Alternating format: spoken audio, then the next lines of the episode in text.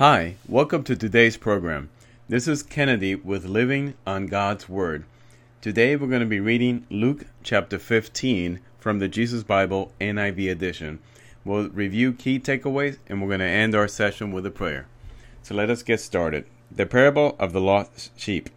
Now the tax collectors and sinners were all gathering around to hear Jesus, but the Pharisees and the teachers of the law murdered. This man welcomes sinners and eats with them. Then Jesus told them this parable Suppose one of you has a hundred sheep and loses one of them. Doesn't he leave the ninety nine in the open country and go after the lost sheep until he finds it? And when he finds it, he joyfully puts it on his shoulders and goes home.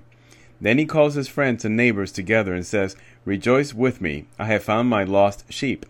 I tell you that in the same way, there will be more rejoicing in heaven over one sinner who repents than over 99 righteous persons who do not need to repent. The parable of the lost coin. Or suppose a woman has 10 silver coins and loses one. Doesn't she light a lamp, sweep the house, and search carefully until she finds it? And when she finds it, she calls her friends and neighbors together and says, Rejoice with me, I have found my lost coin.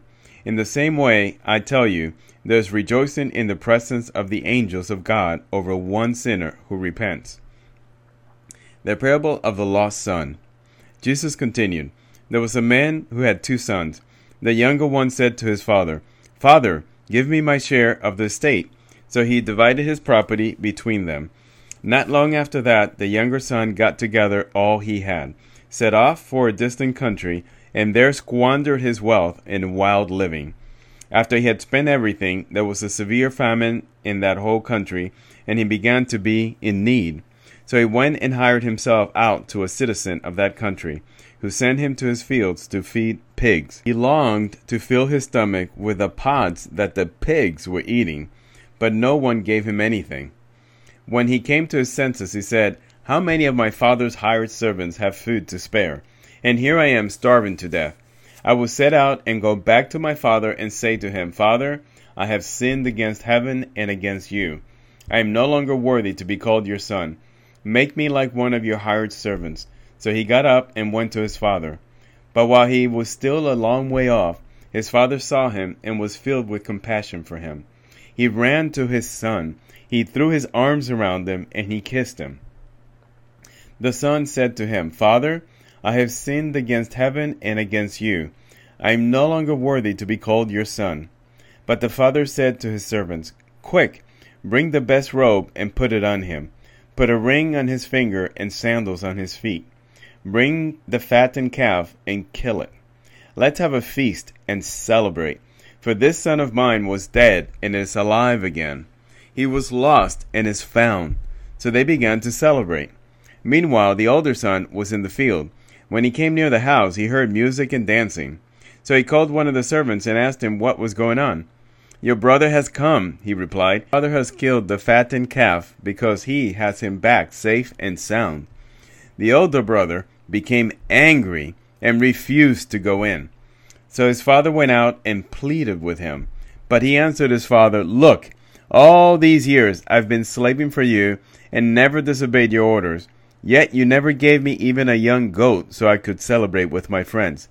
But when this son of yours, who has squandered your property with prostitutes, comes home, you kill the fattened calf for him? My son, the father said, you are always with me, and everything I have is yours. But we had to celebrate and be glad because this brother of yours was dead and is alive again. He was lost and is found. This is the end of Luke chapter 15. Now let us look at the quick takeaways. The scribes and the Pharisees are criticizing Jesus for eating with sinners and tax collectors.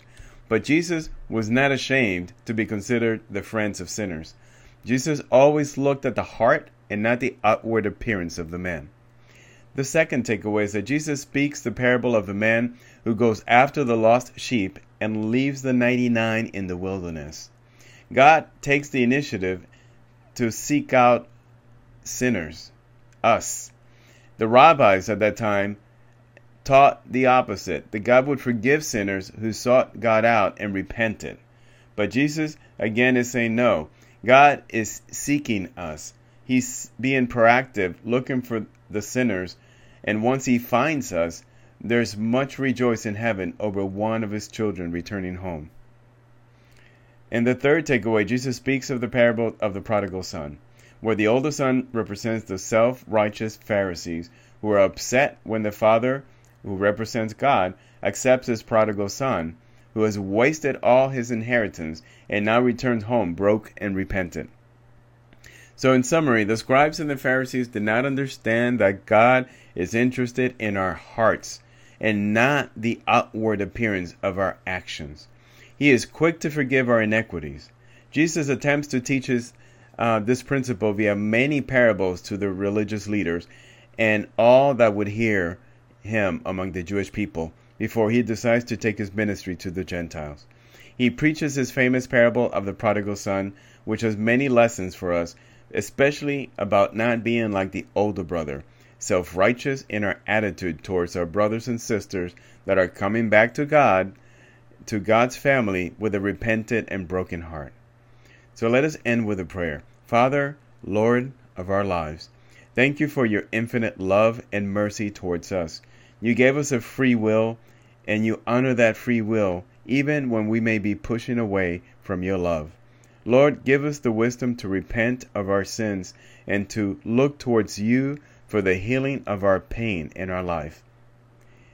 Teach us patience, teach us obedience, teach us to follow you, Lord, and your word.